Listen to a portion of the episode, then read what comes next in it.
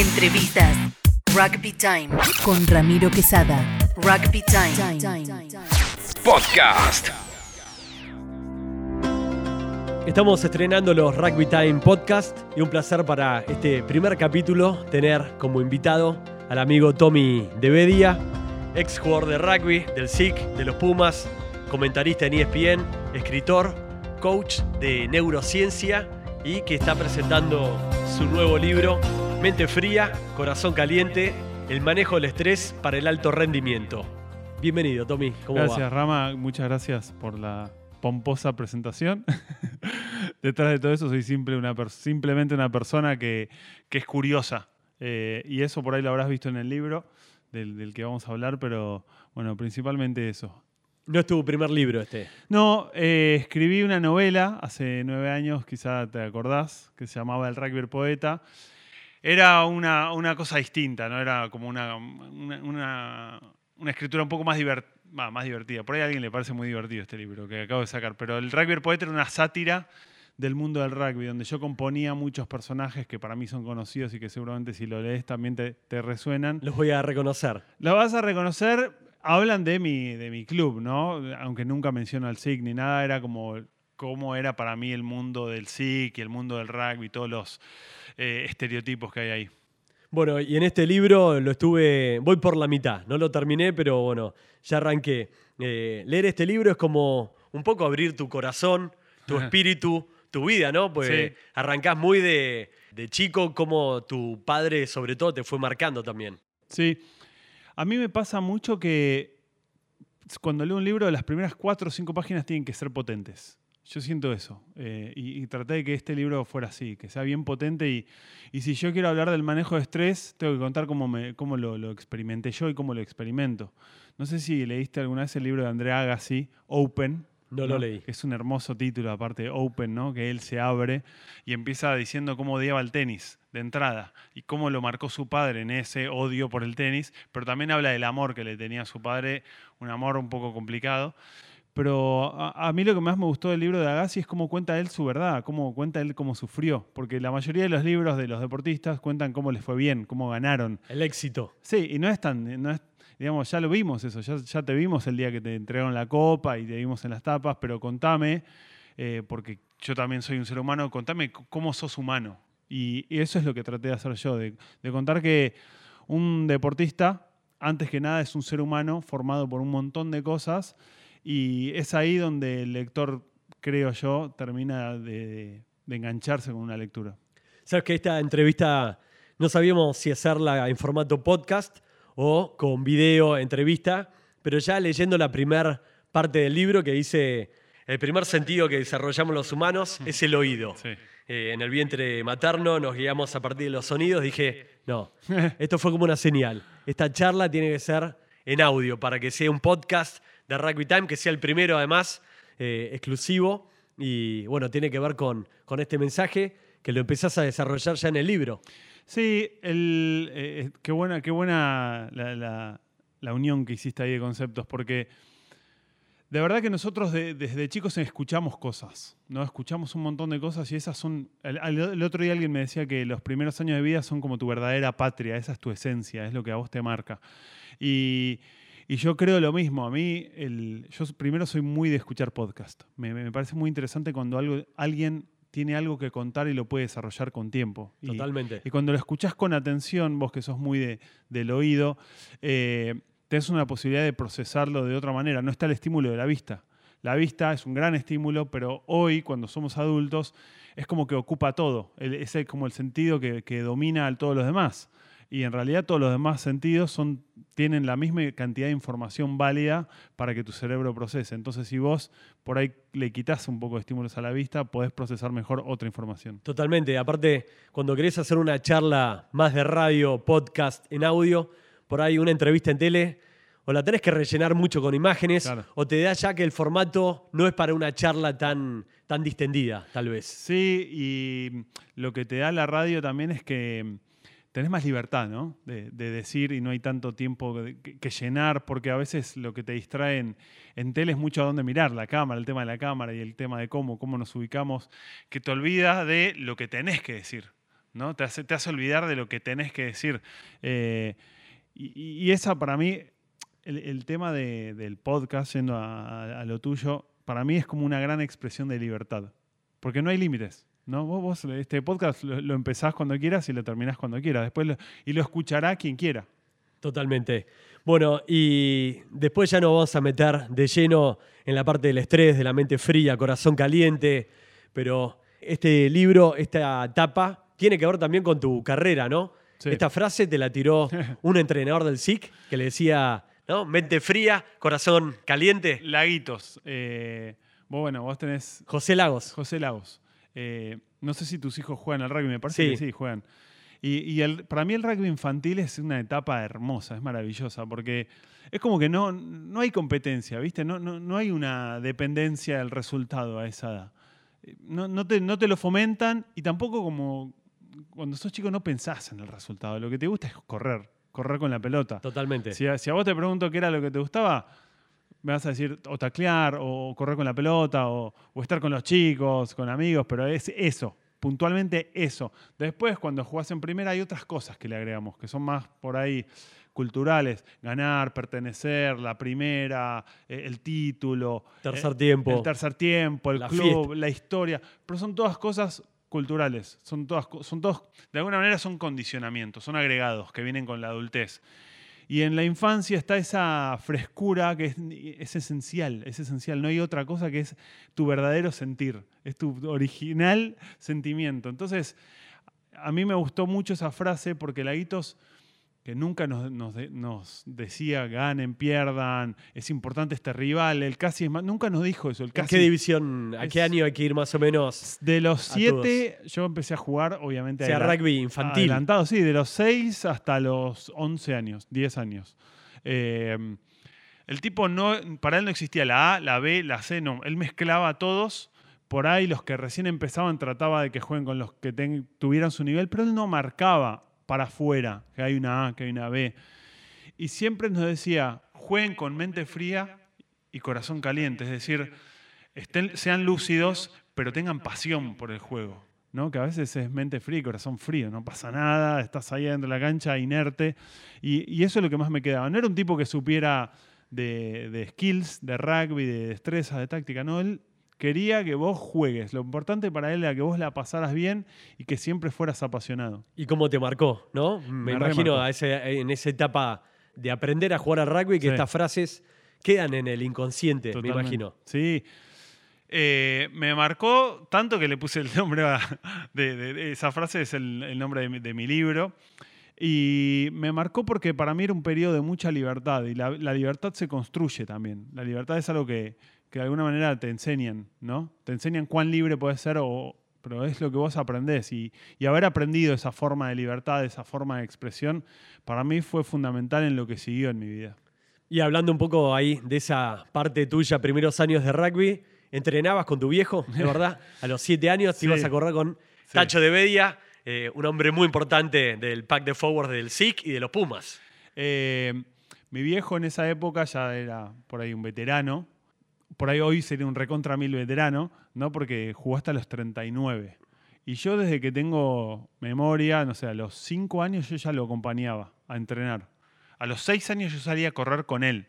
Para mí era un héroe, es como ver, ver crecer, a, eh, creces al lado de un tipo que está jugando al rugby, un equipo que, que gana a todos, que le gana a todos, que te parece súper fuerte y encima él en su relato te convence de que es eso, ¿no? Porque en la pared pone cuadros de equipos que ganaron. Él había ganado el Olimpia y era una estatua que estaba en el medio de la, de la chimenea de mi O casa. sea, tu casa era como un trofeo, Era como un museo. Un, mu- un museo de Tacho de Bedia, ¿no? Está muy bien. Flojo ego. Eh, entonces, de alguna manera es el relato que, que te vas construyendo. Y volvemos al sentido de, de lo, que- de la- de lo- del oído. Porque yo lo veía, pero era el relato que escuchaba. El relato que él me contaba, ¿no? Que eh, el ser un héroe, el, el- el ir a la batalla, el- la disciplina. Y, y eso era para mí maravilloso. Encima en la edad que estás mirando dibujitos tipo Superman, el hombre araña, es como que va de la mano. Y era, salís a correr, voy con vos. Y corría por ahí la vuelta, nosotros vivíamos en, en el barrio La Horqueta. y salí a correr una vuelta por Uruguay, por todos unos, unos lugares que eran unos descampados en su momento, en el, estoy hablando del 88, ¿no? Y yo lo acompañaba, seis años, y tenía resistencia y no me cansaba. Era como algo natural, era como un perrito. ¿Viste cuando salís, no sé si tenés perro, pero salís a correr y el perro te Te sigue acompaña. y nunca se va a cansar? Yo una vez salí a correr y quería, hace poco, ¿no? Quería ver si llegaba a correr 20 kilómetros de una. Y me, acompañó un perrito que tenía, yo en ese momento vivía en el campo. Y, no, y el perro no se cansó nunca. Podría haber seguido corriendo. Así era yo. Lo acompañaba a mi viejo y lo miraba y copiaba todo lo que el tipo hacía. Y después tenía un lugar que era lo que él llamaba la pista de piques, que era a dos cuadras de, la casa, en la calle o barrio. Ahí existía el- un predio de Bayern, que hoy es el, el colegio Goethe. O sea, un forward que le metía práctica de pique, velocista. No solo eso, sino que era un innovador, porque no sé si te acordás, pero en esa época los jugadores de rugby solo entrenaban martes y jueves con el equipo. Claro. Y mi viejo entrenaba los lunes, piques, los martes con el equipo, los miércoles quizás hacía un fondo, los jueves entrenaba con el equipo. Era un, como un semi-pro ya, eh, en la época en que era él. Bueno, por eso también se destacó tanto en la cancha. Era, eh, mucho sí, mucho por, por la dedicación extra que le ponía eh, y porque le costaba dejar, pero claramente sí, había como una pasión que le agregaba y, le permitía destacar. Y yo lo acompañaba en la, en la pista de piques y para mí era como una forma de soñar. Él me decía, bueno, ahora hacemos 40, 3 piques de 40, 4 de 50, y yo me imaginaba que mientras hacía esos piques era como que me estaba entrenando para jugar en la primera. Y creía que jugar en la primera no, era, no iba a pasar a los 19, iba a, iba a pasar el fin de semana. Claro. Que yo podía jugar en la primera el fin de semana, ¿entendés? Tiene que ver también con la motivación, ¿no? Eso. Sí. Eh, yo creo que todo el tiempo estamos soñando.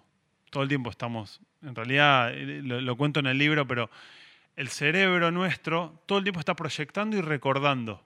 ¿no? Y de chicos tenemos un montón de sueños que después algunos se cumplen o los llevamos a la, a la práctica y otros no. Pero también el, ce- el cerebro muchas veces está proyectando tragedia. Está- estás como imaginándote, si no hago esto, me va a pasar esto. Claro, o algo repetitivo, algo, pas, algo Sí. del pasado Algo feo. que te pasó y decís, uh, me puede pasar de nuevo esto. En realidad lo- simplemente lo estás imaginando. A mí, yo lo que... lo Para que- llevarlo al rugby, por ejemplo, que un pateador dice, bueno, primera patada es la más importante, abajo Claro. los palos la más difícil. Claro. Pero si le pegás mal, si no te guste algo, una concentración, ya la segunda le pasa mucho en una Un definición de un penal a los futbolistas. Sí. Bueno, que patee otro, Un ¿no? Someterte a la presión. Bueno, un ejemplo es que vos hablás del pateador. Erra la primera, ¿no? Y, y por ahí, como no tiene entrenado esto de darse cuenta de lo que está pensando, dice, uh, erré la primera, probablemente erre la segunda. Porque él se lo dice, él se está convenciendo que va a Eso que es algo del subconsciente. Tiene que ver con cómo usás la imaginación. Si vos te. Vos, Rama, hablemos de, surf and rock. Dijiste, yo quiero tener mi radio un día. Y la voy a tener. Y lo imaginabas. Simplemente lo imaginabas, era un sueño y lo imaginabas, lo imaginabas, lo querías hacer. Y te vas convenciendo de que lo podés hacer. ¿no? Lo vas haciendo real porque ves en tu realidad que se va manifestando esa posibilidad. Por ahí está, había otra persona que no era Rama que decía, sí, a mí me gustaría tener una radio, pero nunca lo voy a hacer. Nunca lo voy a hacer. Se lo decía para él. ¿Y qué, qué pasó? No lo hizo. Porque no lo soñó de una manera creativa. Entonces yo en el libro hablo de aprender a soñar creativamente. Lo que te decís, lo que, lo que ves y lo que tomás de lo que ves. ¿Cómo tomás la realidad que ves y cómo construís tu propia realidad a partir de lo que soñás? Pero eso me imagino que es algo que lo vas aprendiendo con estudio y con el correr de los años. Mira, mucho Es fue... muy difícil Sí, ser consciente de eso cuando uno está en plena adolescencia por ahí. Sí, hay mucha gente que es intu- intuitiva y lo hace. Y a mí me pasó que yo en parte era muy intuitivo. Y por ejemplo, ejercicios de visualización que hacía de chico o de concentración. Después cuando empecé a, a estudiar esto, eh, mindfulness, programación neurolingüística, bueno, cosas que por ahí habrás escuchado por tu hermano, por Gonza, eh, me cayeron fichas, ah, esto yo lo hacía, pero ahora que lo sé, lo, lo- hago más eficiente porque ent- entiendo un poco mejor cómo funciona y que tiene que ver con el cerebro. Totalmente. Hablábamos un poco también en el libro, abrís, como decía, un poco tu vida, tu, tu corazón. Hablabas de ejemplos de tu vieja, de tu viejo, Sí. y nombrás una frase, permiso para soñar. Era como que les dejaron como una, ¿no? una enseñanza muy linda. Es lo que yo elegí tomar de ellos. No es que un día me dijeron, por ahí mi viejo un poco más, más eh, concretamente me lo decía, pero no es que me decían, bueno, queremos que sean niños libres. No, era la forma en que yo tomé lo que ellos me daban. Y mm, nunca a mí me condicionaron, bueno, vos tenés que ser médico, vos tenés que ser ingeniero y casarte con esta persona y tener estos hijos y vivir- tener esta forma de vida. Sí, y como una exigencia, que, Nunca un mandato que te no, o por agobia por ahí. No, ellos tenían su forma de pensar. Mi vieja católica, religiosa, mi viejo no, más, más, de, más de cuestionar. Pero nunca fue que me dijeron, bueno, no, si no lo haces. No, yo ya era, esto a mí no me interesa, yo quiero ir por acá. Yo a los 15 años yo sabía que quería ser jugador profesional de rugby. Cuando, cuando existían tres jugadores profesionales en Argentina, Pichot, el Yankee Martin y Llanes, ¿no? Y Arbizu.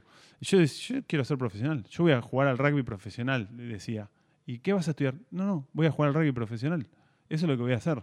Y en mi casa no era que me decían, estás loco, estudié una carrera, dedícate a, a algo que, que- que sea productivo. No me lo decían. Metele, Entonces, acelerá, entrená, pero bueno, todo eso tiene también una Sí. disciplina, una conducta. eh, ahí, ahí, ahí voy. Es como que lo que me forjaron mucho es esto de, ok, ¿querés, querés las cosas? Trabaja por las cosas. Hacelo. ¿Querés hacerlo? Perfecto. Mi vieja me hacía mucho, me- lo hacía también a su favor, pero me decía, ah, ¿vos te gusta entrenarte? Bueno, cortá el cerco.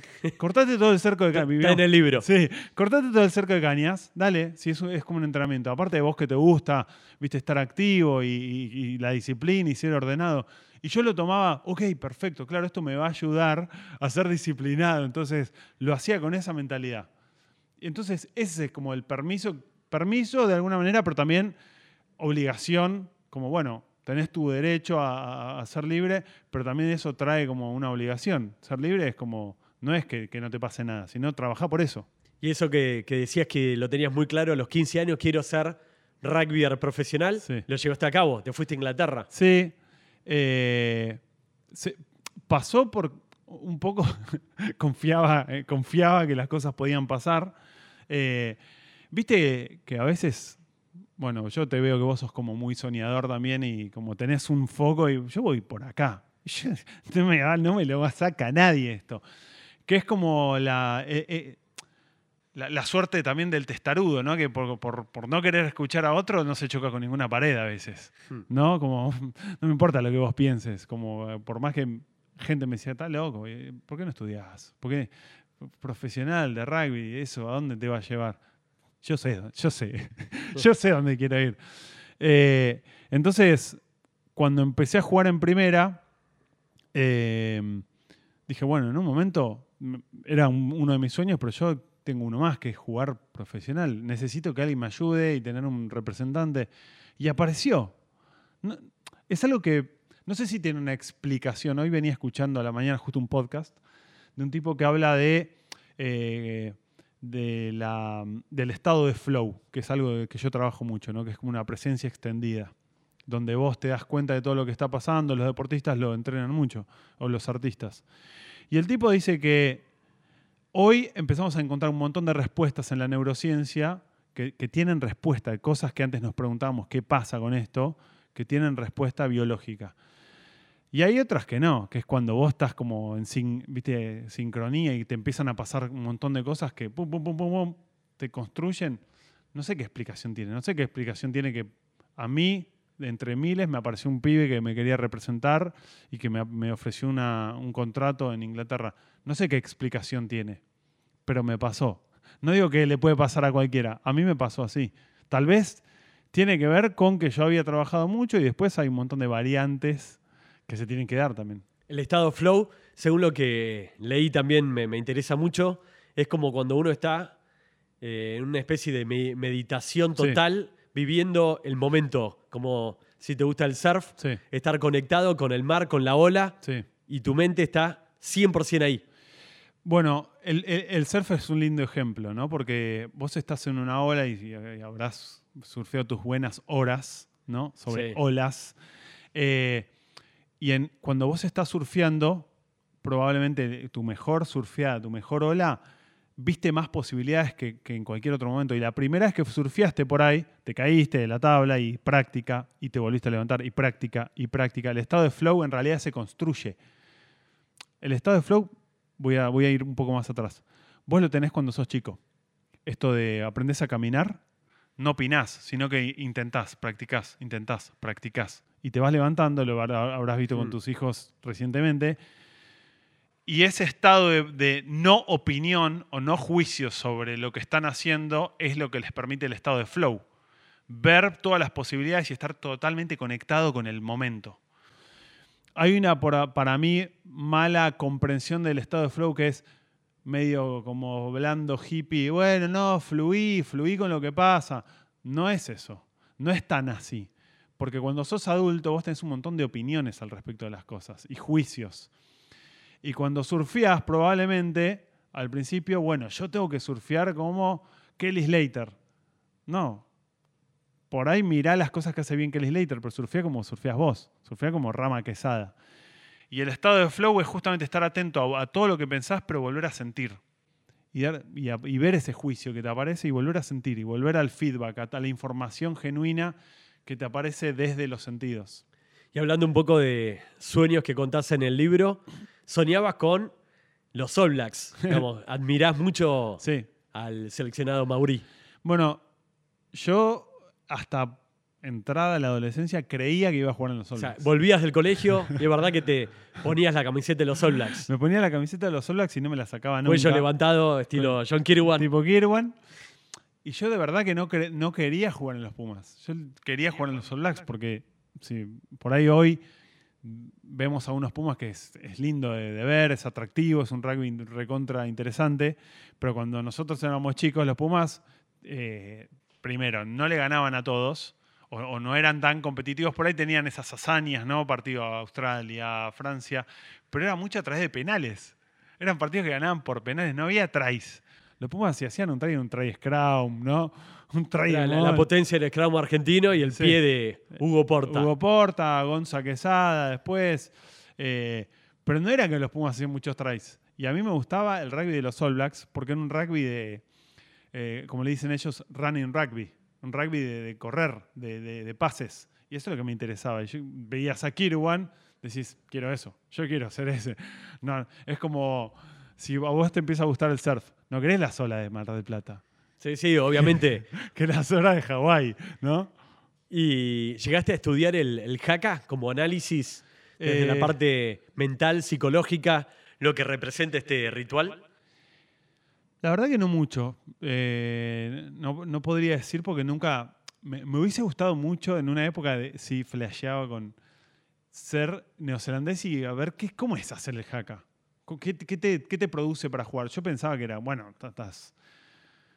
En palabras de un adolescente, estás remanija. Después de hacer un haka, estás como, "Uf, listo, estoy en estado de conexión con, esto, con esto tribal. Ahora entiendo, ¿no? Que es como una cosa tribal que, que te pone en contacto con el suelo, con la tierra, eh, que debe ser muy interesante. En un momento también pensé que podía ser, por otro lado, algo que te distrae, ¿no? Depende según quién, pero creo que ellos ya están como tan conectados con eso que, que es como un ritual positivo, un ritual que, que los conecta con, sobre todo con el suelo, no tanto con, con cosas afuera, con el suelo, con el partido, con el presente. Es un gran show. ¿Es un gran También. show? Sí, obviamente es un gran show. Es el partido y les ponen los micrófonos ahí en el suelo, pero Intimida realmente, pero también eh, casos de estudio lo ha hecho Francia, claro. en Nueva Zelanda, ahora Inglaterra también, Sí. que, que hasta por ahí de, en vez de abrazarse el rival y mirar cómo te hacen el haka, que es como capta toda la atención, Inglaterra le hizo, digamos, una- un triángulo, una pirámide Sí. invertida, que también terminaron ganando el partido. No sé si tiene que ver, pero en algo mental seguramente no les debe haber gustado a los All Blacks. No sé si les habrá afectado. No, no creo que tenga que ver con el haka. Eh, no, no, no sería como muy simplista decir que perdieron porque Inglaterra hizo la- les hizo la B de, la victoria o la B de lo que sea.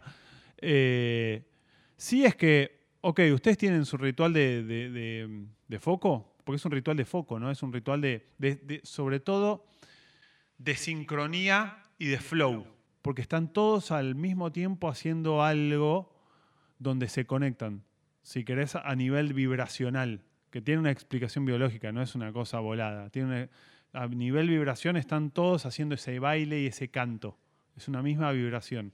Inglaterra dijo, ah, bueno, no, en vez de quedarnos quietos mirándolos, nosotros hacemos el nuestro. Ahora, uno, uno cada mucho tiempo le gana a los All Blacks, ¿no? No es que, viste, bueno, hagamos la B y les ganamos. No es tan así. No, pero tiene que ver también con un desafío, con un aspecto tal vez mental de. Siempre se habla en el rugby, hay que salir con determinación desde el Sí. minuto uno. Y a veces por ahí, en el contexto, en una Copa del Mundo, frente al mejor equipo que es Nueva Zelanda, tener esa autoridad de plantarte tiene que ver con, con un ejercicio que tiene que tener un convencimiento de todo el equipo, todo el plantel rival. Totalmente. Y en Inglaterra se vio. Bueno, nosotros estamos acá, ¿eh? Estamos acá plantados. Pero lo estás, lo estás diciendo. Uno no solo dice con palabras, sino que dice con conductas. Sí, con- lo, lo expresa lo- lo- movimiento. Lo expresó en movimiento, en ese cómo, cómo separarnos. Nosotros también estamos acá. Estamos acá en silencio, como un monje samurái ante una pelea que se sentaba en posición de loto a hacer cinco minutos de, de, de sazen, ¿no? Es una forma también de decir, estoy acá. Bueno, y acá estoy con este libro, Mente Fría, Corazón Caliente, el manejo del estrés para el alto rendimiento. Que se escuche el libro, realmente vale la pena leerlo. Eh, si tenés que contar un propósito, ¿qué te movilizó a escribir sobre el estrés y el alto rendimiento? Eh, que soy muy curioso, principalmente a mí lo que me mueve es la curiosidad. Eh, me, me gusta aprender, me gusta, me gusta aprender de mí, sobre todo. ¿Qué puedo hacer? ¿Qué potencial tengo todavía dormido y puedo despertar? Eh, hace un año me ofrecieron de, esta editorial Clubhouse, que es una editorial muy prestigiosa y, de nicho, ¿no? porque ha publicado El legado, El principio de la presión, todos libros que tienen eh, que ver con, el desarrollo, sobre todo de, coaching deportivo. Y cuando me dijeron si quería escribir sobre lo que hago hace 10 años, ya que hago esto de, mindfulness, programación neurolingüística, y en los últimos años más llevado al movimiento, en cómo nos movemos, qué relación tiene lo que pensamos con cómo nos movemos, qué calidad de movimiento tenés, les pareció interesante, lo cual para mí ya era un halago, ¿no? Que a alguien le parezca interesante lo que yo pienso. Y me puse manos a la obra pensando, ok, ¿cómo podría yo comunicarle y que, a, a- gente, porque no, no- no lo pensaba solo para deportistas, cómo podría comunicarle lo que yo siento que a mí me funcionó de manera que les llegue y que, le- que por lo menos, no te digo que, les dé una, que les ayude, pero que puedan tomar algo de esto que, que- que hice. Y creo que después de pensarlo y repensarlo y consultarlo con, con mi mujer, que, es, que viste, el feedback siempre es bueno, eh, salió algo con lo cual me quedé satisfecho.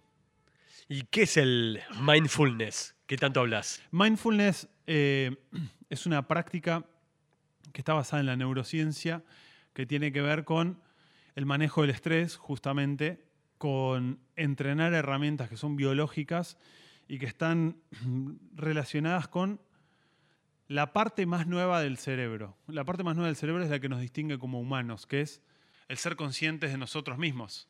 Los animales no son conscientes de, su- de- de- que, son, que están viviendo una experiencia. Un perro, un gato, le- por, ejemplo, tiene una emoción de enojo y tienen la emoción. No es que reflexionan, ah, estoy teniendo una emoción. Nosotros sí podemos pensar sobre lo que pensamos. Por ejemplo, te estás enojando, ah, mira cómo me estoy enojando. Ah, estoy sintiendo esto. Reflexionar sobre tu experiencia en este momento. Sí, puedes explotar o bajar un cambio, reflexionar. Puedes elegir, ¿no? Y ahí está como mente fría, corazón caliente. La mente fría es la que te permite reflexionar. Los humanos podemos reflexionar. Y este entrenamiento es justamente el, reflexionar sobre uno mismo, entrenar la metacognición, la parte más nueva del cerebro, ¿sí? que es pensar que tiene 100.000 años nomás. Para, para una persona es un montón, para la historia del, del planeta o del universo no es nada. Y el cerebro, la parte más antigua, el cerebro reptiliano, tiene millones de años. El cere- cerebro reptiliano es el que se ocupa de las funciones básicas. Dormir, comer, refugio. El cerebro mamífero es el que se encarga de las emociones, ¿no? que el que tiene emociones, esto es bueno, esto es malo, está todo el tiempo evaluando si las cosas son buenas o malas. El cerebro humano, ¿no? El neocórtex, es el que puede reflexionar acerca de esto y tomar decisiones. Nosotros podemos tomar decisiones, ¿no? En base a lo que te pasa, vas eligiendo. No lo tenemos muy entrenado y a mí, para mí es, para mí no, para muchos científicos, para todos los científicos, es la tecnología que- que va a hacer la diferencia, digamos, la que, la que te permite la capacidad de adaptación o la que te permite aprender a aprender. Todavía recién es, muy nuevo, este- estos últimos 20 años se empezó a hablar de neurociencia y se empezó a hablar de esta pa- capacidad que tenemos los humanos de aprender a aprender, de ser conscientes de nosotros mismos. Es algo muy nuevo. Y mindfulness tiene por lo menos 2500 años, que era una práctica que utilizaron los budistas, ¿no? de ser consciente de la propia experiencia. Mucho de meditación. Sí, sí. Empieza como una meditación. Yo trato de no decir meditación porque tiene muchas connotaciones, opinamos mucho al respecto de esa palabra, con lo cual la utilizo con cuidado, porque uno, ya te digo meditación, ya tenés una imagen en la cabeza. Te aparece un monje, piernas cruzadas, mucho tiempo. Estuve en Japón ahora, en varios templos. Claro, entonces tenemos ya, viste, hay que hacer eso. Ah, meditación, hay que hacer eso, hay que sentarse. Durante mucho tiempo lo hice, a veces lo hago, pero el tiempo que necesito, y yo lo hago en función de mi biología, no de algo místico. Cuando me siento en silencio y observo mi respiración, hay algo que la ciencia comprueba que es coherencia cardíaca. El cerebro también tiene, eh, perdón, el corazón tiene su propio cerebro. El corazón se da cuenta que hay un sistema que está desregulado, que es el sistema nervioso, por una respuesta de estrés, que todo el tiempo enciende el cerebro porque estamos carburando, ¿no? Tengo que hacer esto, tengo que hacer esto. Uy, si no hago esto, respuesta de miedo se llama, la enciende la amígdala. El cerebro tiene la capacidad de autorregular eso, de inhibir la respuesta de estrés. Y es, a partir de observar tu respiración, el cerebro empieza a mandar sangre, perdón, el cerebro del corazón, o sea, el corazón, empieza a mandar sangre a las áreas del cerebro donde se dispara la respuesta de estrés, es decir, la inhibe. Y puedes tener un, estado de calma y en la calma puedes tener lucidez. En el estrés, cuando vos estás estresado, tenés una sola respuesta, pelear o huir. ¿no? Y cuando vos estás estresado, te habrá pasado, como todos los, los que escuchen este podcast, que han vivido situaciones de estrés en que no, no puedes pensar. ¿No? Cuando estás estresado, Sí, estás como paralizado. estás como paralizado o sobrepasado. No, no se me ocurre otra cosa, no puedo pensar. Estás tomado por el estrés. ¿Y qué hay que hacer ahí? Para llevarlo a la práctica, Sí. un deportista, Sí. eh, golpe en un contexto, Sí. torneo, final, una multitud en el estadio, un empresario eh, con la oficina llena, teniendo que tomar alguna decisión, un orador, un dirigente político, y de golpe esa presión, Sí. bueno, ¿cómo se, se regula y te sacás para, ¿no? para tomar una enfocarte? decisión. Para tomar, en realidad la decisión la vas a tomar, pero para tener más posibilidades de decisión, ¿no? Para abr- abrir tu abanico de, de- de estrategias de decisión.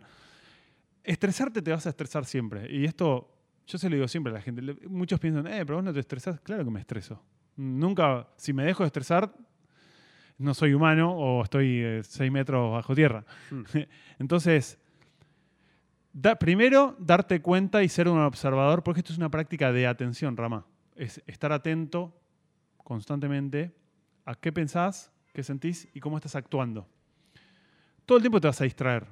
Todo el tiempo te vas a ir, ah, te vas a creer que este pensamiento es verdad. Cuando vos estás atento a tus pensamientos y ves qué relación tienen con lo que, como lo que estás sintiendo, ¿no? por ejemplo, vos pusiste a un deportista o un empresario que está teniendo que tomar una decisión, es, me estresé, ok, me doy cuenta y simplemente observo mi respiración. La sigo. No es que la controlo, no es que respiro de una manera, porque no existe que alguien te enseñe a respirar. Vos ya sabes respirar. Simplemente seguís tu respiración y observa qué pasa con tu corazón. Tu corazón empieza a bombear un latido que es coherente o, es más calmo. ¿no? Más, más calmo, con digamos, coherente con la calma, quise decir. Eso, primero que ya te baja la- las revoluciones arriba, Respirar. simplemente respirar y sentir, ¿sí? Y observar que empieza a haber un espacio, lo que se llama espacio entre estímulo y respuesta. Estímulo, llámese pensamiento, ¿sí? Empieza a haber más espacio entre tu estímulo y tu respuesta. Generalmente, ante cualquier estímulo reaccionamos. Yo te digo, voy a, voy a ser eh, duro, pero le decís a una persona, en Argentina, 2019, kirchnerismo, ya hay una, una reacción. Hmm. Ya hay una reacción ante eso. Ah, eh, eh, frente de todos. Eh, Macri. eh, ya hay una reacción. Y, yo, y así con todas las cosas, ¿no? Por, por- te puse un ejemplo burdo. Sí, sí, pero que, que es Pero- polémico, digamos, Sí. que o te, da, te invita a opinar, a debatir. Y ante todo tenemos opiniones, ante todo tenemos juicios. Vos ves una cara en la calle eh, y ya la juzgaste. Ya decís, esta persona es así, asá, asá. Porque el cerebro todo el tiempo está etiquetando porque le, porque le, sirve. Es más fácil para el cerebro si, si conoce todo lo que está sucediendo, está evaluando si hay peligro o no. ¿Hay peligro o no hay peligro? Te está diciendo el cerebro básico. Tu cerebro de ra- racional, ahí puedes evaluar, no, no hay peligro, no, no pasa nada, es una cara, no, no, no es que porque yo una vez vi una persona con esa cara me puede pasar algo. ¿no? Ahí es donde razonás. Entonces, volviendo a la situación estresante, con una, dos, dos respiraciones, me di cuenta, me estresé. Mientras vos sentís, no hay espacio para pensar.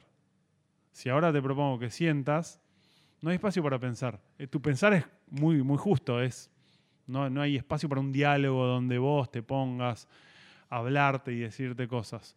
Entonces, mientras vas haciendo este ejercicio constantemente de volver a sentir, de volver a darte cuenta, volver a sentir, volver a darte cuenta, siempre tenés más posibilidades de elegir otra respuesta.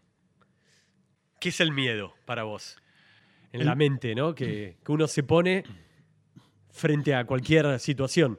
Ya sea, Sí. uy, no estudié, tengo que dar el examen mañana, me toma tal profesor Sí. frente a todo el aula. O tengo que, ni idea, ejecutar Sí. un penal mañana o lo que sea. Hay dos tipos de miedo. Hay uno que es Uno es nervios, otra cosa es el miedo.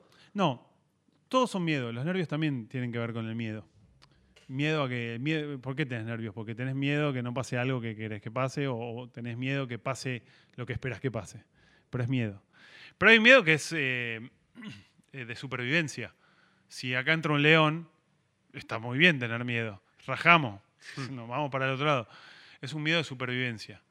Y, y el miedo nos ayudó a evolucionar, porque nos hizo inteligentes. En un momento de la historia, nuestros antepasados, ante los miedos, empezaron a proyectar y recordar, ah, no, venía este predador, mm, claro, hay olor, a- hay olor al predador este, mejor vayámonos para allá, que no estaba. Era un miedo que nos permitió desarrollar esta inteligencia. Aprender. Sí, aprender. Desarrollamos inteligencia.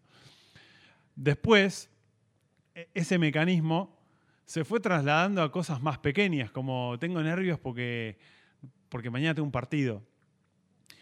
Para la parte más básica nuestra es, si perdés, bueno, ¿qué, qué te da miedo de perder?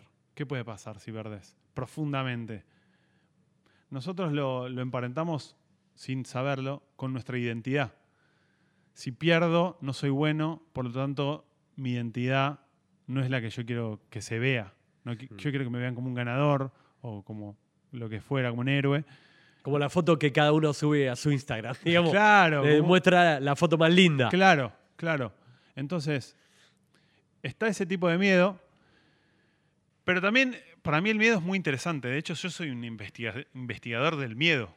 No es que solamente practico el manejo del estrés quedándome en calma. Lo practico, pero yo practico mucho movimiento. Este último mes empecé a, practicar acrobacia. Y en la acrobacia me expongo a muchas situaciones de, de duda, de miedo.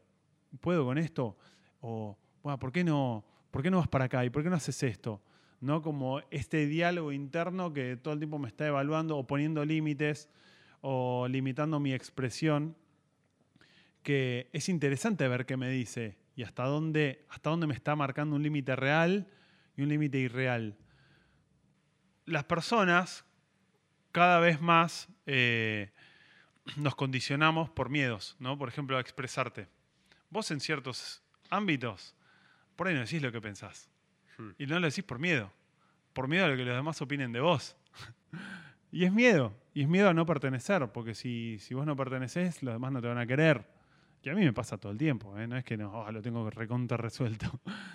pero es miedo. No, no tiene nada malo. Pero no, hacemos, no, no, no expresamos muchas veces lo que queremos, lo que deseamos por miedo. Y es muy interesante verlo eso. Para mí es muy interesante. En el miedo encontrás muchas más respuestas. ¿Y cómo explicás, por ejemplo, bueno, recientemente River pierde la final Sí. de una Copa Libertadores? Sí.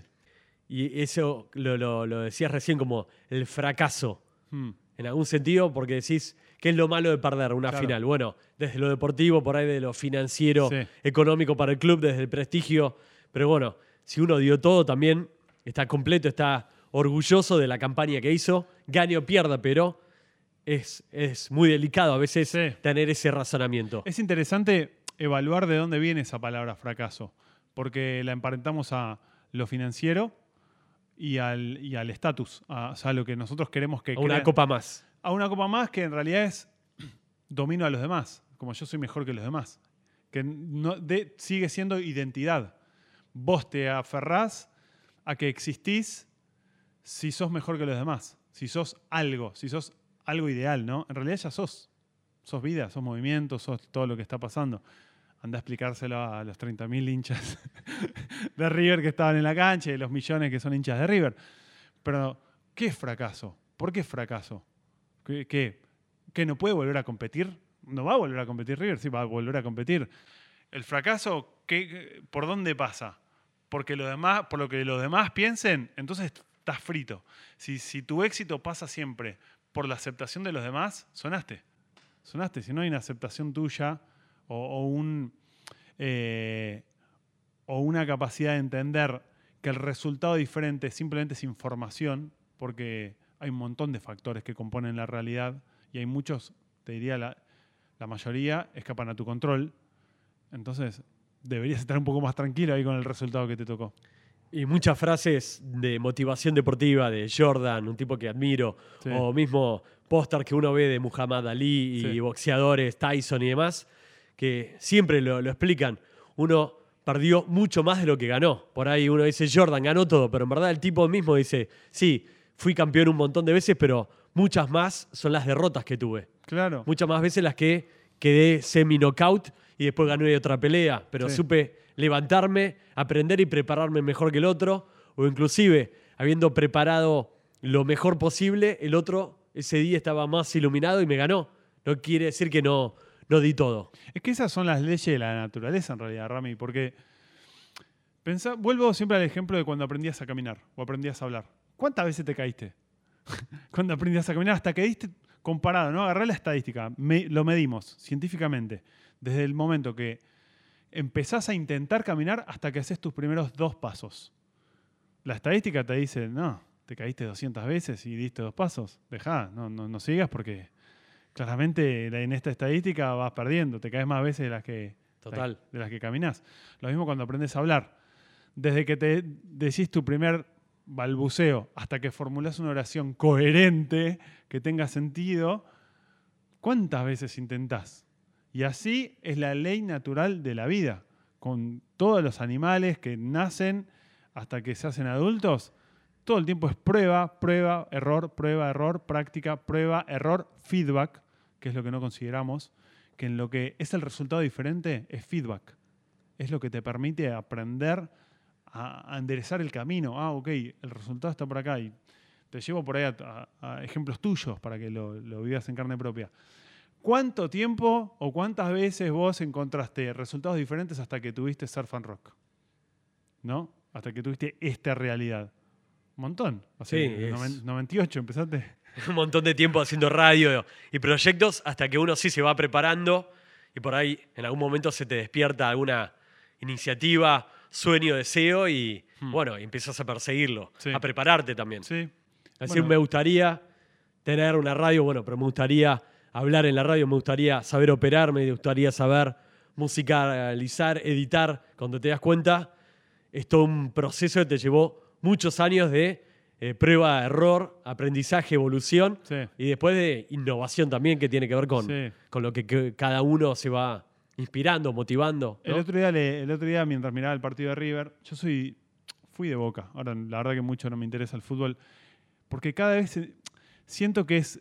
Como no hay nada más pasivo que ser hincha de, un equipo de fútbol. No hay nada más pasivo, nada que, que dependa menos de vos que ser hincha de un equipo de fútbol. O sea, estás esperando algo que no depende nunca en ningún porcentaje de vos. Por más que aplaudas o grites o putees más o menos, No, No. si querés atribuirle un porcentaje de un 3% a que tuvo aliento. contagia. Sí, pero no. Entonces, ¿cómo podés digamos, eh, esperar que eso a vos te... es, es por ahí que lo lea y me quiera matar, pero bueno. El que te escuche. ¿Cómo, eh, que me escuche, perdón.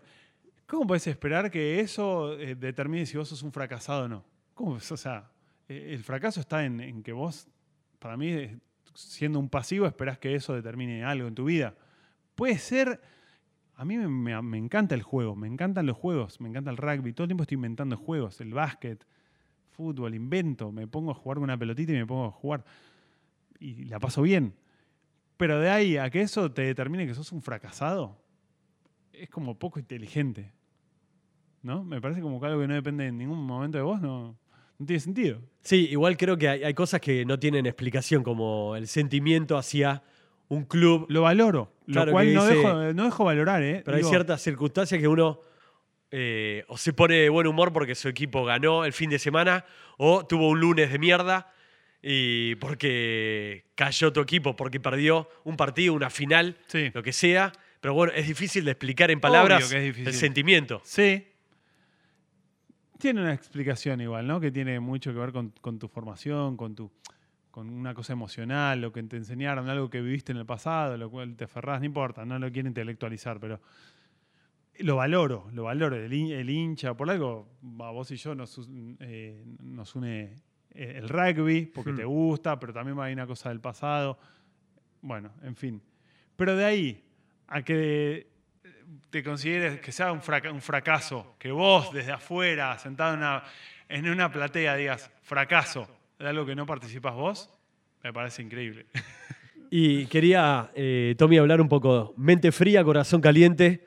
Este libro nace así. A vos te, te llegó este mensaje que se te grabó ahí en el inconsciente a los 7, 10 años jugando al rugby. A vos y a un montón de chicos que por ahí se olvidaron, nunca les llegó esta frase, por más que el entrenador la repetía Sí. eh, una y otra vez o en determinadas situaciones.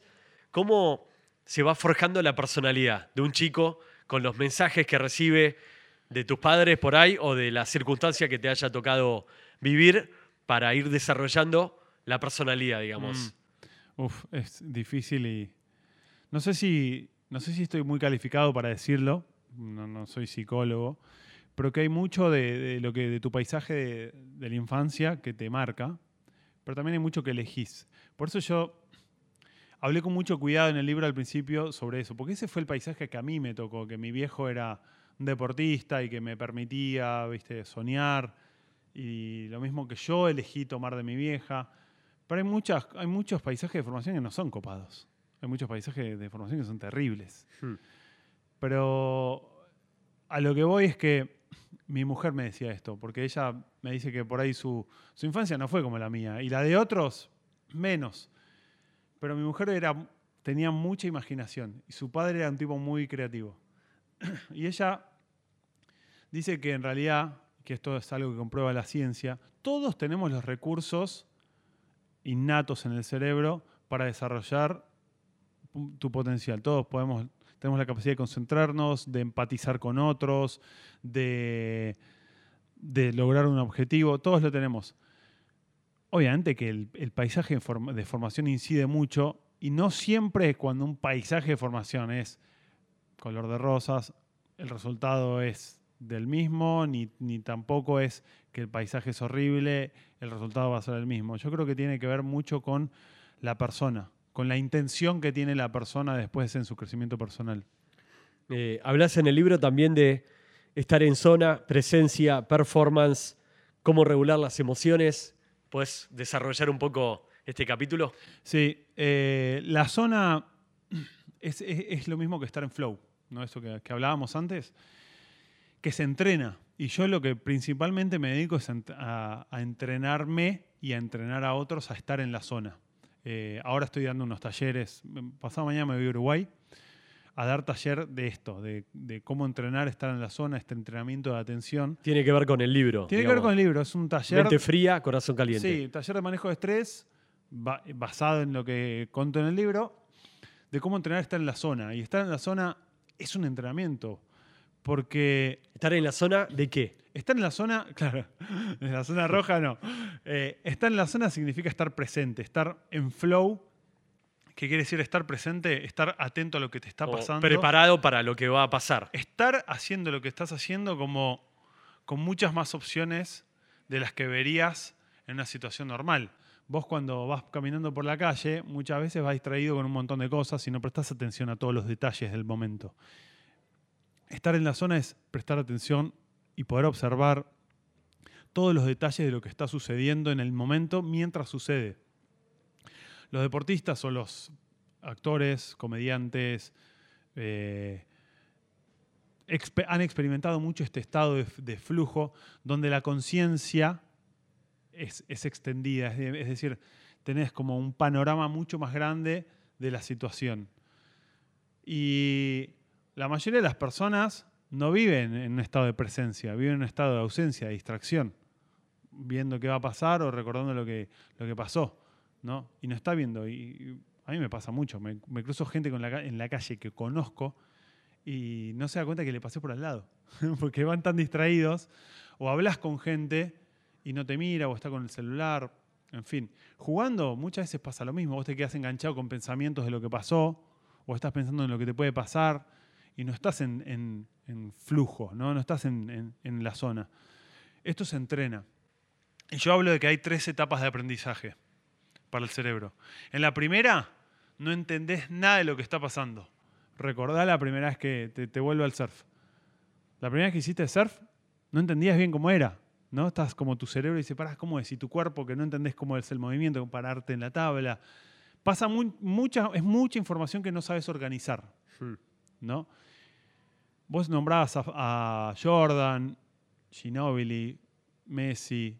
Tipos, son tipos que organizan muy bien la información del momento presente. La, la organizan tan bien que eligen cuál es la mejor respuesta. Por eso sobresalen sobre el, sobre el resto. Organizan muy bien en su cerebro la información y la traducen en sus conductas en el cuerpo Ejecución. ejecución. La segunda etapa de aprendizaje, empezás a entender de qué la va.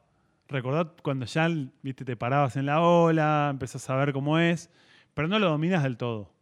Es una etapa muy interesante también para meterse y aprender.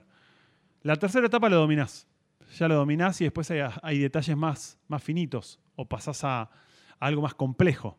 Hmm. Por ejemplo, eh, no me acuerdo el nombre de, de- de un surfista eh, americano, uno rubio que ya es viejo, que el tipo, se- se- que hace windsurf también. Se- Después te saldrá el nombre y me lo Ok. decís. El tipo fue desarrollando como todos otros deportes de agua que eran más complejos que el surf. ¿no? Ahora tiene uno que una, una quilla abajo. Bueno, en fin, no importa. Etapa 3, el tipo ya es muy bueno haciendo lo que hace, entonces va como complejizando. Pero de alguna manera también entra en la etapa 1, de nuevo, como aprender algo nuevo. Total. Tenés que aprender algo nuevo. Cuanto más vos te metes en la etapa 1, en aprender cosas nuevas, pero dedicándote, no es que, bueno, pruebo y listo. Yo de chico odiaba jugar al ping-pong, entre paréntesis, porque no era bueno. Entonces lo que yo no dominaba no me animaba a hacerlo. Y claro, me limitaba. Me limitaba en mi capacidad de aprendizaje, como hacemos los humanos, solo hacemos lo conocido. Cuanto más vos te metes en esta etapa 1 de aprender algo nuevo y ver de qué la va, estás desarrollando conexiones neuronales en tu cerebro relacionadas con el aprendizaje. Cuanto más vos desarrollás esta capacidad de aprender a aprender, más capacidad de adaptación tenés en tu vida. Sí, y más evolucionás también, más creces Sí. en todo sentido. Más inteligente te, te volvés. Es vos que has desarrollado tantas cosas a lo largo de tu carrera profesional, como si hoy viene un cambio, podrías cambiar, porque tenés esta capacidad de adaptación al, bueno, viste que hoy estamos en- viviendo tiempos muy vertiginosos, donde de pronto cierran empresas y gente se queda sin trabajo y gente que trabajó 30 años. No, y no sé qué hacer. No entrenó la capacidad de aprender a aprender. ¿no? Y hay gente que no, eh, entrepreneurs que van, hacen una y hacen otra y van, se adaptan, se adaptan al cambio. Entonces, cuanto más vos desarrolles esta capacidad de aprender, y, y esta capacidad de aprender es a través del cuerpo, siempre a través del cuerpo, porque la información viene en los sentidos. Cuanto más vos desarrolles tu inteligencia total, que es cuerpo y mente, más posibilidades de adaptación tenés. ¿Cuán importante es el poder de la mente? Es, es Para todo, todo, desde ser optimista Sí. o pesimista en, Sí. en la actitud, en la personalidad. Es, es muy buena la pregunta, no sé si tengo la respuesta, es como... por lo que voy entendiendo, es todo. Eh, Todo es la mente. Todo, todo lo que hacemos es la mente. Y, y la mente tiene un poder inmenso. Esta, esta civilización donde vi- de vivimos fue creada por la mente.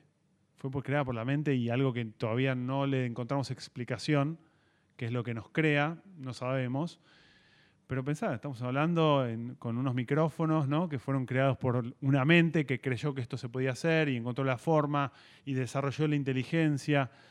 Entonces, imagínate si va a tener poder la mente que, está logrando que en este momento nuestras voces estén en un espacio en el aire, ¿no? que es la internet. Eh, mi- mirá lo potente que es, que eso es lo que determina. Determina cómo vivimos, cómo, cómo construimos nuestra realidad. Y eso es la mente. Con la mente vos podés construir tu propia realidad. El rugby es un deporte que te enseña de chico, ¿no? A enfrentar adversidades. Se juega con barro, con lluvia, con calor. Eh, hablabas también en el libro, mi viejo Tacho es un campeón del optimismo. ¿Qué, qué enseñanza tenés del rugby en sí y de lo que es ser optimista? Y el rugby es un deporte muy optimista, ¿no? Porque eh, es un deporte, debe ser uno de los deportes donde más te caes al piso y te querés volver a levantar. Eh, donde pasás un montón de tiempo entrenándote para por ahí, por partido, tener la pelota contados segundos en tus manos, ¿no? Y ves transcurrir, y sin embargo tenés el optimismo de que vas a participar del juego, cuando podrías correr una maratón y todo el tiempo estás participando obviamente, en un juego estás participando en una dinámica de movimiento, pero la participación primaria de tener la pelota es escasa. Entonces, para mí el rugby es un deporte muy optimista, eh, es el que conocí. No, eh, para mí es injusto decir es el, el mejor deporte porque es muy subjetivo, pero es un deporte muy hermoso, eh, de mucha libertad, que en su origen, de hecho, fue creado por alguien que estaba jugando al fútbol y tuvo el- la imaginación de decir, ¿y si la agarro? ¿Qué pasa si agarro la pelota y salgo corriendo? ¿No? Para inventar otra cosa. Un joven llamado William Webelis. Exactamente. Eh, 1823 creo que es el año en Inglaterra. Sí. Eh, en la escuela rugby creo que fue. Eh, entonces, principalmente eso, ¿no? Un deporte muy... El juego en sí muy optimista. Es, yo le, siempre voy a ser agradecido de, este deporte porque es muy, muy hermoso y me sigue, me sigue dando cosas. Hoy es prácticamente una de mis formas de vida porque trabajo comentando rugby en ESPN y me permitió desarrollarme como persona de muchas maneras, ¿no? Como jugador, como entrenador, como docente. A mí me gusta más decir que soy docente que coach. Me gusta más el aprendizaje. Me gusta que me desarrollé como comunicador, un oficio que no por ahí no, no era mi formación y lo terminé abrazando y aprendiendo de otros. Eh, entonces, yo creo en eso, creo siempre en, en tomar lo bueno de las cosas. Y eso me da el rugby. ¿Y en qué te, te brindó el rugby fuera del juego en sí? ¿Qué sentís que, que te ayudó en la vida, en tu personalidad, en el día a día, digamos? Eh, a desarrollar el recurso que, que- todos tenemos, que es la disciplina, pero me lo puso como al servicio de un objetivo. Todos tenemos, todos somos disciplinados, esto lo escuché hace poco y es muy cierto. Todos somos disciplinados, según para qué usas tu disciplina. Algunos somos, somos disciplinados para estar desatentos, algunos somos disciplinados para enojarnos ante cualquier cosa. Sos disciplinados, como siempre haces eso, ¿no? Mm. Y así tu sistema nervioso aprende. A mí el rugby me enseñó a ser disciplinado en pos de lograr objetivos que me eran útiles. Jugar en, jugar en tal lugar, eh, jugar de la manera que quería jugar, llegar a un equipo, llegar a vivir afuera, eh, desarrollarme como comunicador, aprender a dar un mensaje. Disciplina. O sea, lo que más me enseñó el rugby es disciplina. Después, creo también la, la- la suerte de, de- de haber conectado con gente maravillosa, que, que me enseñó en el camino, que es la, parte de la vida, ¿no? Ya para ir redondeando, Tommy, ¿por qué decís que Tacho de Bedía, tu viejo, en el libro lo, lo- lo contás? Es como un gran campeón del optimismo. Ah, sí, sí me, me queda responderte eso. Porque mi viejo eh, fue un tipo que a, lo- a los 20 años ya se fue a vivir solo, porque él creía que, que podía. Y cuando era chico, a los 15, creo que tuvo una operación en una pierna que, viste, en esa época la, la medicina y la tecnología era muy distinta. Entonces, lesión, yeso toda la gamba, no vas a poder jugar más al rugby, le dijeron. ¿Viste? Voy a poder, dijo. Pum, pum, empezó a entrenar y terminó a los dos años, creo que jugó en primera, ¿viste? Es como, para él fue como una gran prueba de yo puedo, ¿viste? Yo puedo. Y mm, él siempre dice que le gustaba la adversidad porque le, despertaba ese yo puedo. Y mm, a nosotros siempre, no importara qué era lo que queríamos hacer, cuando digo nosotros es a mí y a mis dos hermanos varones, era, si vos querés hacer eso, lo vas a hacer. Y te da un, te da un discurso sobre lo que, lo que podés hacer, como remarcándote lo bien que lo podés hacer, que querés salir de ahí, querés salir campeón de algo. Viste, si vas con. Yo en una época, ahora no, ahora yo soy grande y, me arreglo. Pero cuando era más chico y tenía una duda al respecto de algo conmigo, viste, de confianza, iba y le preguntaba, le decía a mi viejo, che, y me iba de ahí y quería salir campeón de algo, pero me iba a ir con el pecho inflado como que me había convencido. Y eso es un, para mí es una virtud, esa capacidad de transmitir ese, ese optimismo, eh, que en el libro lo cuento bastante, ¿no? Porque un ejemplo es que cuando me rompí la rodilla a los 19 años, yo pensaba, yo ya tenía pensado, no, el año que viene juego en primera, listo. No, Era como se te derrumbaba me tu, derrumbó tu el sueño. mundo, ¿no? Viste que aparte en esa edad vas de un extremo al otro. Vas de tu sueño a, no, voy a, voy a tener que salir a vender eh, chancletas en un semáforo. Como así. Lo más sin- importante en tu sin vida de- sin ahí de- era Sin desmerecer jugar eso, en la ¿no? primera. Como recontra lejos Sí. de tu objetivo. Y lo primero que me dijo mi viejo es, pero ya empezó la recuperación, me dice. En vez de decir, qué cagada, ¿viste? No, ya empezó la recuperación. Hoy empezó la recuperación, ya estás Claro, empecé a entrenar. ya estás volviendo, ¿viste? Eso, y el optimismo. está muy bien, es una mirada muy optimista es que en muy real, digamos. Es que en definitiva, de Rami, mirar para adelante. es como. Cómo encarás la vida es cómo mirás las cosas. Y cómo mirás las cosas es. Es lo que te, lo que te determina en definitiva el resultado de cómo la hagas. ¿Cómo, cómo lo haces? ¿Pensando que vas a poder o pensando o que no vas a poder o que, o que tenés las posibilidades o que no? Cómo mirás las cosas determina mucho tu resultado. Y lo opuesto a eso, eh, leyendo también el libro, hablas de Pensacola de Francia 2007, Sí. de estar en la nómina del pre-plantel mundialista y que finalmente el Tano Lofreda, entrenador en, en ese momento de los Pumas, te llama a vos y un grupo de jugadores para, Sí, bueno, darles el mensaje de que no estaban en la lista que viajaba a Francia. sí. ¿Eso lo vivís como un fracaso? Todo ese optimismo que uno tiene en la vida, ¿cómo lo elaborás? ¿Cómo lo, Sí. digamos, lo, lo bajás a tierra? Para mí fue algo que. mm, No, ni, loco, un fracaso. De hecho, creo que fue una de las, enseñanzas más grandes de mi vida. De si yo no hubiera. Si no me pasaba eso, no estaría hoy acá hablando de ese libro, no estaría viviendo la vida que tengo hoy, que no, no podría pedir otra vida tan, tan llena, eh, tan, tan llena de cosas, ¿no? de cosas maravillosas. Y un despertar a, hey, no sos un rol, no sos solamente alguien si jugás en los Pumas, ¿eh? no pasa nada. Que yo pensaba eso, como mucha- muchas personas, yo tengo que llegar a esto y si no lo logro, soy un fracasado. No, fue como, no pasa nada. ¿No Quédate- te lo tomaste de esa manera? En ese momento- Después de haber estado entrenando, Sí. tenés el mundial, Sí, es todo. Tu viejo, el tacho de Bedia, el SIC, tu Sí. familia, toda tu preparación. Haber estado ahí, digamos, a, a semanas de Sí. que arranque el mundial. En ese momento. Es un golpe fuerte. En, en ese momento fue como un. Esto me va a servir. Ese fue mi pensamiento, si te soy sincero. No te podría decir, no, ya está. No pensé eso. Pero dije, esto me va a servir. Me duele, me dolía, que no me redolía. Pero dije, esto me va a servir. En algún momento me va a llevar a algún lado. Porque yo ya tenía esa curiosidad de. Bueno, algún y aparte tenía la- el campeón, campeón del optimismo que, que me había enseñado la, re- la recuperación ya empezó. No es como lo mismo. Ya empezó la recuperación. Y vuelvo a lo que, lo que te decía antes. No existen fracasos, sino resultados diferentes. Y cuando te aparece un resultado diferente en la vida, o en las cosas que ah, no me gusta decir en la vida porque queda como que bajas línea. Te aparece un resultado diferente es, ok, con esta información, con esto que te está pasando, ¿para dónde querés seguir yendo? ¿Querés crecer o querés quedarte paralizado? Porque me, te pediría que me pegues una cachetada si yo hoy te estoy hablando, no, cuando quedé afuera de los Pumas, como con dolor, ¿no? Hmm. Vivió en el pasado.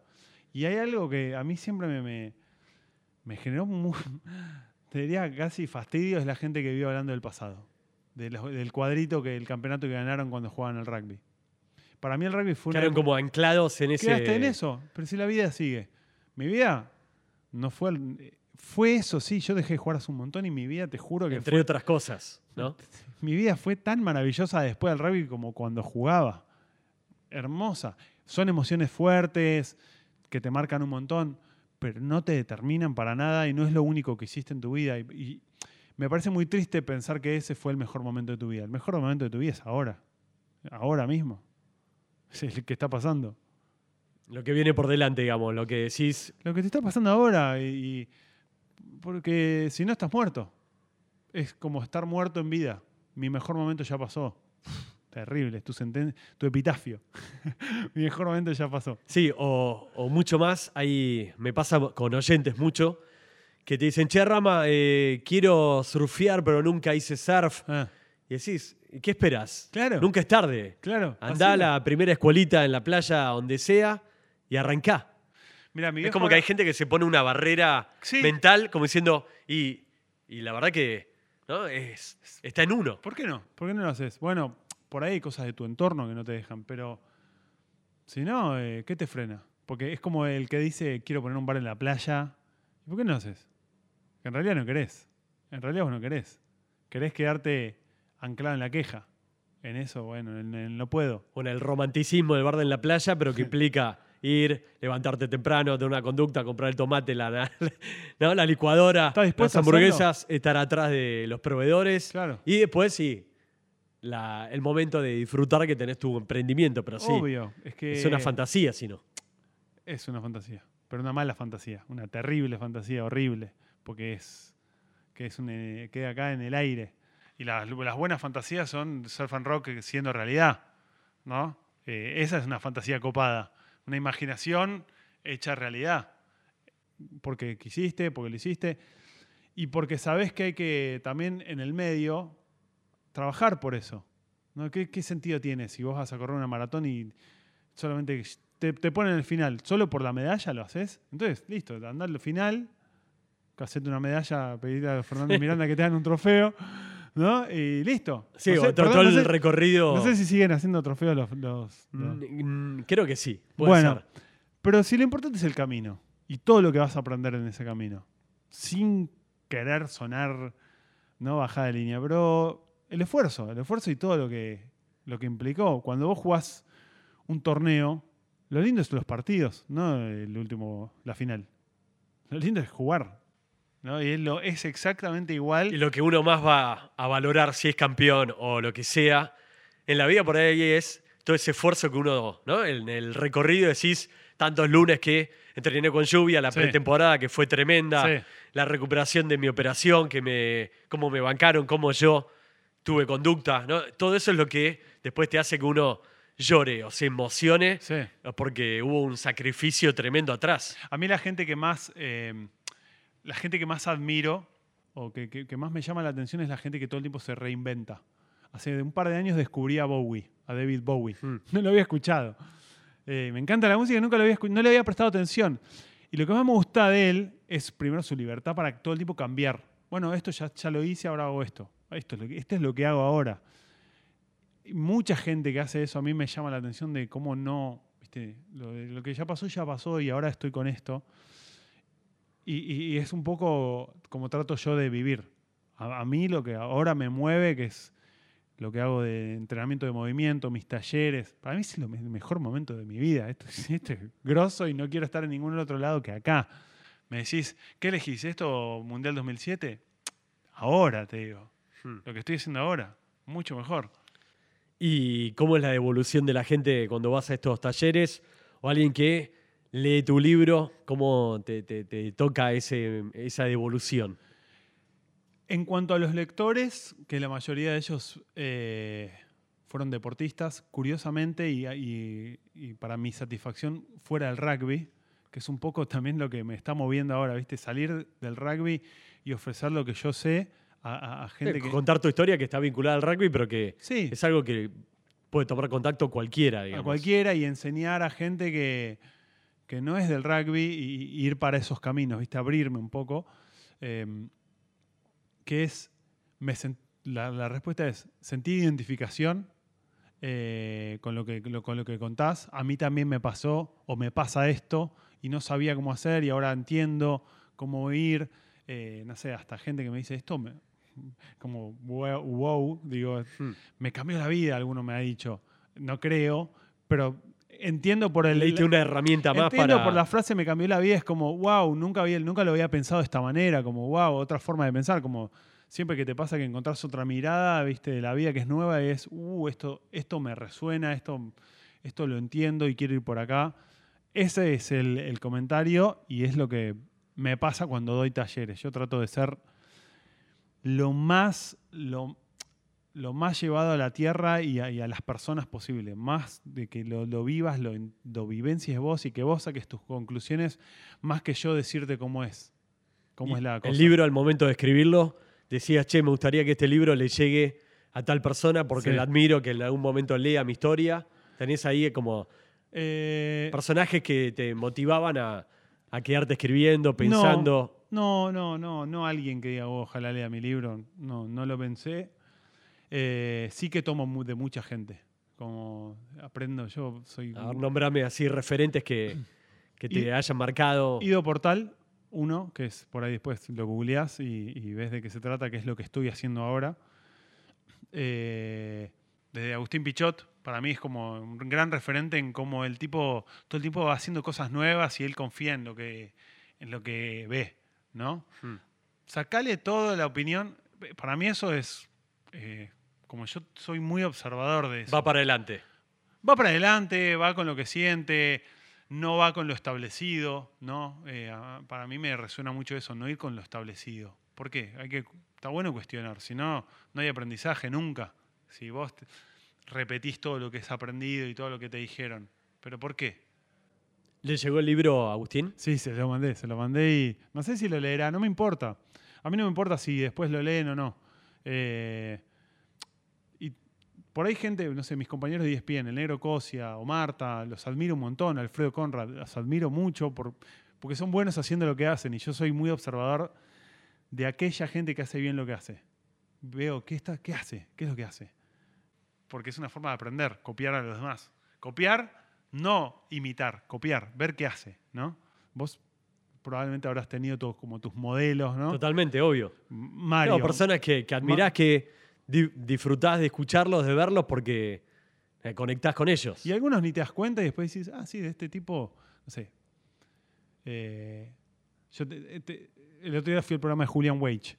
Nada, yo de chico miraba el agujerito sin fin, viste, sorpresa y media y digo, claro, este tipo un poco lo admiraba yo de chico, porque me, me gusta como su, su soltura, como que es espontáneo. Me doy cuenta de esas cosas. Me doy cuenta ahora, no en, en el mientras escribía el libro no pensaba en Julian Wage, pero sí en esos que te decía, y, probablemente muchos más que ahora no me acuerde, pero hay un montón, y vas a ver un montón de ejemplos en el libro. José Lagos, ¿no? en José honor a- Lagos. al título. Sí, José Lagos también, claramente, claramente él como plantó una semillita en mí, como le, le puso agua durante varios años y hoy fue creciendo y yo hoy eh, me toca ser papá del corazón de una hija de 15, de la cual aprendo un montón, es mi profe de celular, por ejemplo, ¿no? Viste que te, enseñan en dos toques cómo hacer cositas en el celular y veo cómo aprende ella. ¿Cómo es la forma de aprender de los pibes? Porque son las generaciones que se vienen, cuán cercano estamos a ellos. Y yo aprendo un montón mirándola, mirando, vos por ahí aprendés un montón de tus hijos, wow, mirá cómo, cómo hizo esto. Y otra cosa que, que hago mucho, de la cual también es una gran influencia para mí en el libro, es yo voy a plazas, o ahora voy a un gimnasio de acrobacia, y veo cómo aprenden los pibes. Y hoy está muy de moda la calistenia, no sé si has visto. La calistenia es una disciplina que, se, que es una rama de la gimnasia deportiva que tiene que ver con, con la, con, con la trepada en barras, con la performance en barras. Sí. Barra para colgarte, ¿viste? Hacer muscle up, pero hacen, qué sé yo, pi- piruetas arriba de una barra. Y, y durante un tiempo yo aprendí eso, por mi cuenta. Y voy a plazas y veo pibes que están haciendo calistenia que hace cinco años no veías. No existía la calistenia en Argentina, no existía. Y gracias a Internet hoy existe la calistenia. Hmm. ¿no? La- la- el gran facilitador de información. Y la mayoría de los pibes que veo, les pregunto, ¿alguien te enseña? No, vi algunos tutoriales y después vengo y aprendo yo, pruebo. Eso me, eso pero me fascina. Pero eso pasa mucho en los chicos. Me vuelve loco. Mi sí. hijo hace skate y se la pasa viendo trucos de skate en YouTube y después sale a la calle. Es increíble eso. Y yo no estoy de acuerdo con la gente que dice, no, los tutoriales son malísimos. Los tutoriales son, son buenísimos. Por más que no esté bien hecho o por más que la información esté incompleta, eso sembró una semilla en, en alguien. Y tu hijo habrá visto un tutorial y después de eso el pibe ya quiere aprender. ¿Ves Ya información útil que está? Ya sea para el deporte o el camino. antes de comprar este micrófono vi 10 videos de la review en Claro. YouTube de un coreano probándolo, de un francés probando el mismo micrófono. Claro. Hasta que vi, escuché y dije, ok, lo compro. Para mí el, el pasar información es, es- es un acto humano. Y es lo que, si no, el primer humano no, no hubiese pasado la información a los demás de cómo se casa, no estaríamos acá. Y en realidad lo hacemos todo el tiempo y facilitar el camino a los que vienen es un acto de generosidad para mí. Es como, si querés, ¿no? Lo ponemos en esos términos, pero qué mejor que pasarle a otro una información que al otro le dispare algo. ¿No? Que por ahí de nuestra charla a, a alguien le dispare otra cosa que no tenga que ver con el manejo de estrés, ni con- pero por ahí le dispara algo. Entonces, para mí eso de los tutoriales y de los pibes, de cómo aprenden hoy los pibes, es, es increíble porque empiezan a desarrollar cada vez más una habilidad que ya la tienen, que no, no se adquiere en la escuela, que se adquiere en cualquier lugar. Y esa es la escuela del futuro. Hmm. La escuela del futuro viene ahí, viene por ese lugar. No viene en, en- en ir a una institución ocho horas eh, compartimentado. Obviamente en un lugar te van a tener que enseñar matemática y todas esas cosas. Pero esta capacidad de aprender va a estar en cualquier lugar. Este, y como lo decía también Nando Parrado, eh, la vida es una calicita. Hoy estás como recordando un poco tu, tu etapa. ¿Cuántos años tenés? 37. Claro, por ahí 30 años pasaron desde la vez que, Sí. primera vez que escuchaste Mente Fría, Corazón Caliente, dale, y a jugar, ¿no? Sí, Eh, es verdad eso que decís de la calecita. Eh, porque en algún momento me habré olvidado de eso, ¿no? En, en- en el medio de todo lo que cuento en el libro me habré olvidado, pero estaba ahí. En algún momento, en algún lugar estaba y volvió ahora como, ah, ok, ah, fue todo este aprendizaje que tuve, lo empecé a conectar, estos puntos desde el comienzo con laguitos y, y toda esa historia, ahora, a lo que ahora me pasa y lo que entiendo ahora. Y para ir cerrando, ¿qué mensaje le darías a un docente, a un entrenador, sobre todo para, eh, como te tocó a vos, absorberlo en esa etapa de 7, 10 años, de un deporte, de una actividad, danza, lo que sea, infantil, que a vos te por ahí te inspiró confianza? ¿O qué, qué- qué mensaje le darías para los que les toca estar como entrenadores Sí. o docentes de chicos, de chicas Mm. que están desarrollando algún deporte o algún otro tipo de actividad? Por ahí te puedo decir lo que a mí me, me gusta recibir. Yo todo el tiempo tomo clases también con otros. Eh, me encanta. Me- y me encanta encontrar un buen docente y es difícil encontrarlo. Y el buen docente es aquel que sigue siendo un aprendiz. Es aquel que todo el tiempo está queriendo aprender. Cuando vos crees que ya está, que no hay más nada que aprender y ya lo sabés y... No, el, buen docente todo el tiempo está investigando y no solo investiga por ejemplo, un entrenador de rugby, un buen entrenador de rugby, vos tenés eh, un gran entrenador como hermano, es uno que investiga por otro lado, busca otras cosas, ¿no? Y eso te nutre después para transmitir lo que haces. Yo diría nunca dejar de investigar, de la curiosidad. Vos vas a ser buen docente cuando comprendas al que aprende.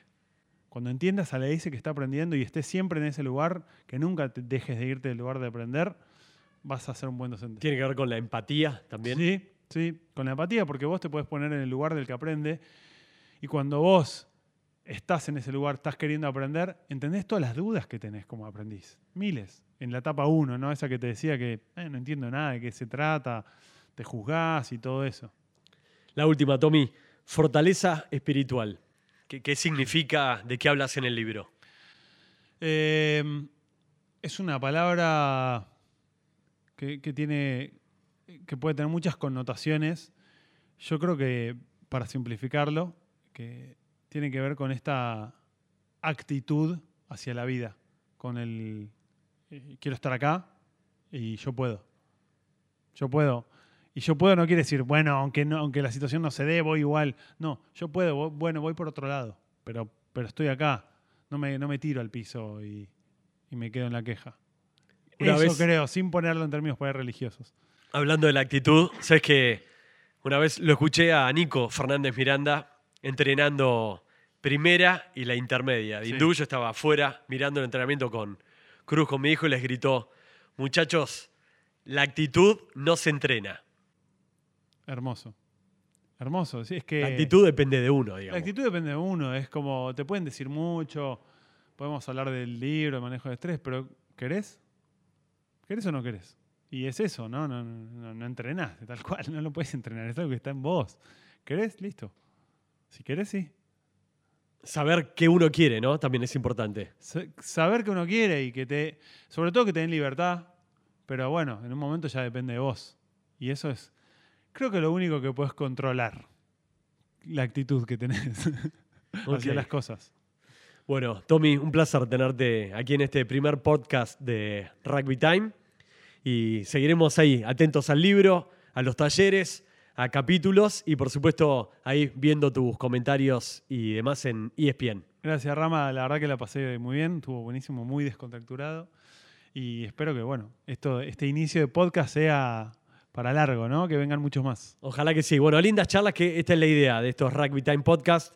Invitarte a hablar y, bueno, poder reflexionar.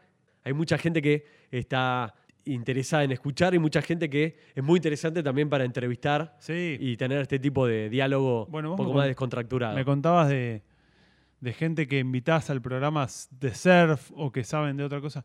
Y hay mucha gente que sabe mucho de lo que hace, que son cosas que por ahí no se conocen. Y a mí me gusta mucho escuchar a alguien que sabe de lo que hace, y que lo sabe contar, ¿viste? El que, Claro. sabe, el que sabe contar. Y eso es, tenés la posibilidad de, de tener un espacio y, y- y darle libertad a alguien que lo cuente, es maravilloso. Tommy de Bedia en este primer Rugby Time Podcast. Hasta la próxima, Tommy. Gracias. Rugby Time. Podcast.